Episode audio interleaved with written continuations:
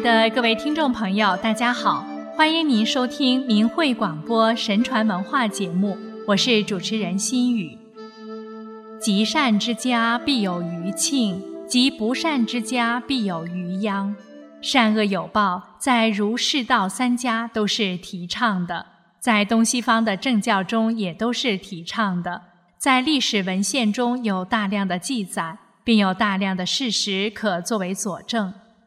在接下来的三期节目中，我们选择一些善有善报的例子，以享读者。一，先来说一个相氏孙勇的故事。孙勇是江西人，善于看风水，通晓艺术。当时御史田公在老家闲居，住宅旁边另有一座宅院，因有狐狸作祟，长期无人居住。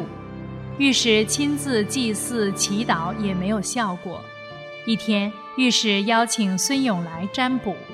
天已经晚了，御史让孙勇就住在旁边的宅院，并且让家人深夜暗中观察，听到楼上在悄悄地说话，口德相是，神明护佑。现在住在这儿，不可以侵犯。御史第二天不说明原因。令孙勇移家眷住在里面，又听到有悄悄的说话声，口德像是长期住在这里，我辈应当远避。于是都散去了。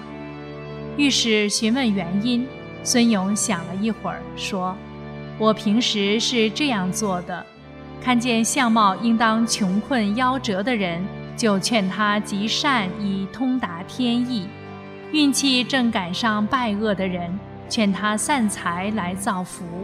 很多人都听了我的劝说，转了灾祸为福分，三十年如一日。难道是因为这个？玉石井然醒悟说：“先生以小数留心劝人，能感通异类。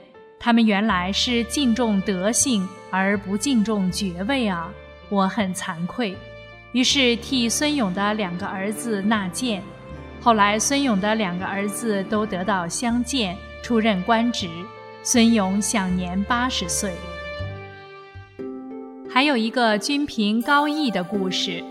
汉代的严君平在成都市每天给很多人算卦，总是按照卦辞教人要信义忠孝，每天得百钱，足够自养了，就关闭挂馆。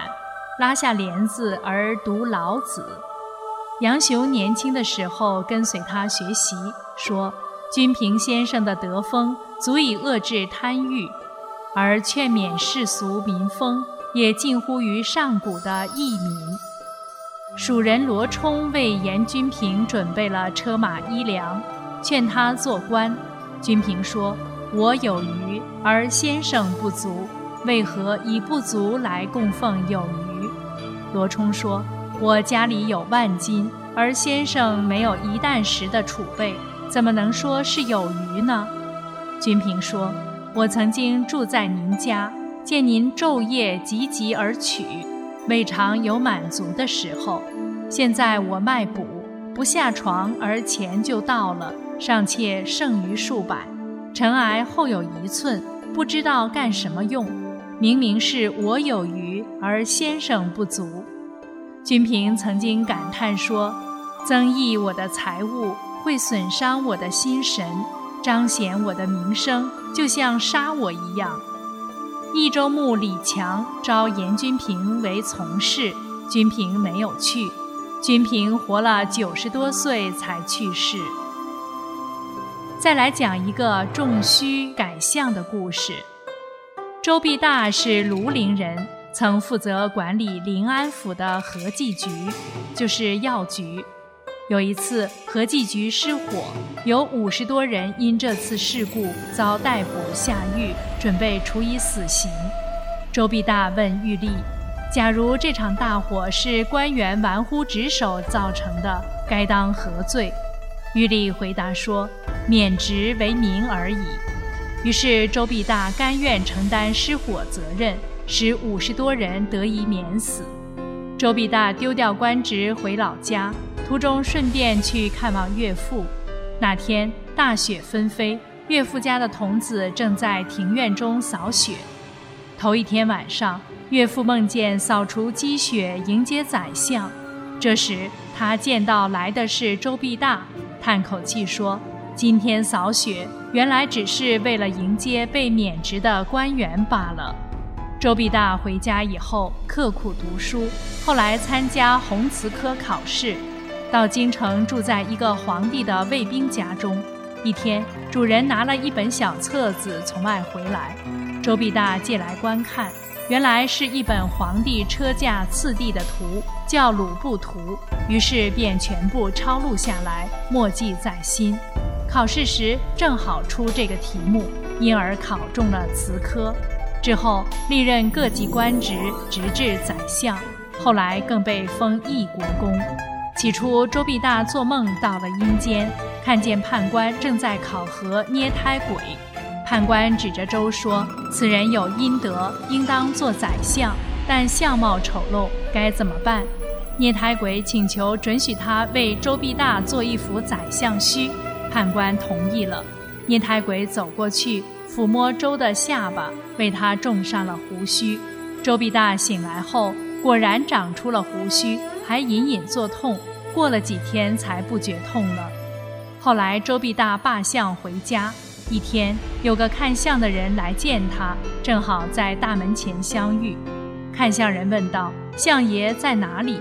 周忙向前行礼，然后谦虚地说：“我就是前任不称职的宰相。”看相人不相信，说：“你骗我。”入座后又要求拜见宰相，周还是那样回答。于是看相人似有所悟，起身向前，用手捋着周的胡须说：“就凭这副帝王须，足以证明你真是宰相啊！”周必大大吃一惊，重重地赏赐了他。接着讲一个徐昂改相的故事。扬州人徐昂春季到京城赶考，城中的王相士算卦很准，徐昂也去问了。王相士说：“从你面相来看，你命里无子。”后来徐昂考中，委派到西安做官，途中买了一名很美的女子，打算做小妾。徐昂问他家中情况，回答说：“我父亲在某地做官，几年前死了。”当地灾荒，一批强盗将我抢到京城卖了。徐昂听了，很可怜他的身世经历，打消了娶她做妾的念头，将他的卖身契也烧了。到了西安，为他挑选了一个有德才的后生，像女儿一样嫁了出去。西安任期届满，回到京城，王相士见到后惊奇地说：“一别几年，您的面相已经大变。”断子相已改为多子相，一定是积了大阴德吧？果然不久，徐昂的妻妾一连为他生了五个儿子。最后要告诉你一个信善惧色的故事：徐信善和杨红是同学好友，曾一起去参加考试，住在同一客店。有一天，他们遇到一位很有修为的高僧，僧人说。杨红将来大富大贵，而徐信善却贫穷一生。就在这天夜里，杨红偶然看见客店有一个美丽的少女，他想拿很多银钱去向少女求欢。徐信善知道后，言辞强力制止了他。第二天，僧人又遇见徐信善，他十分惊讶地说：“怎么一夜之间，你的脸上生出了阴质纹？”变贱相为贵相了，将来定会大富大贵。他又看了看杨红，你的气色已经不如昨天。虽然和徐信善同样显贵，但名次在他之后。等到发宝，果然如他所言。听众朋友，这一期的神传文化节目就为您播送到这里，心语感谢您的收听，下期节目再会。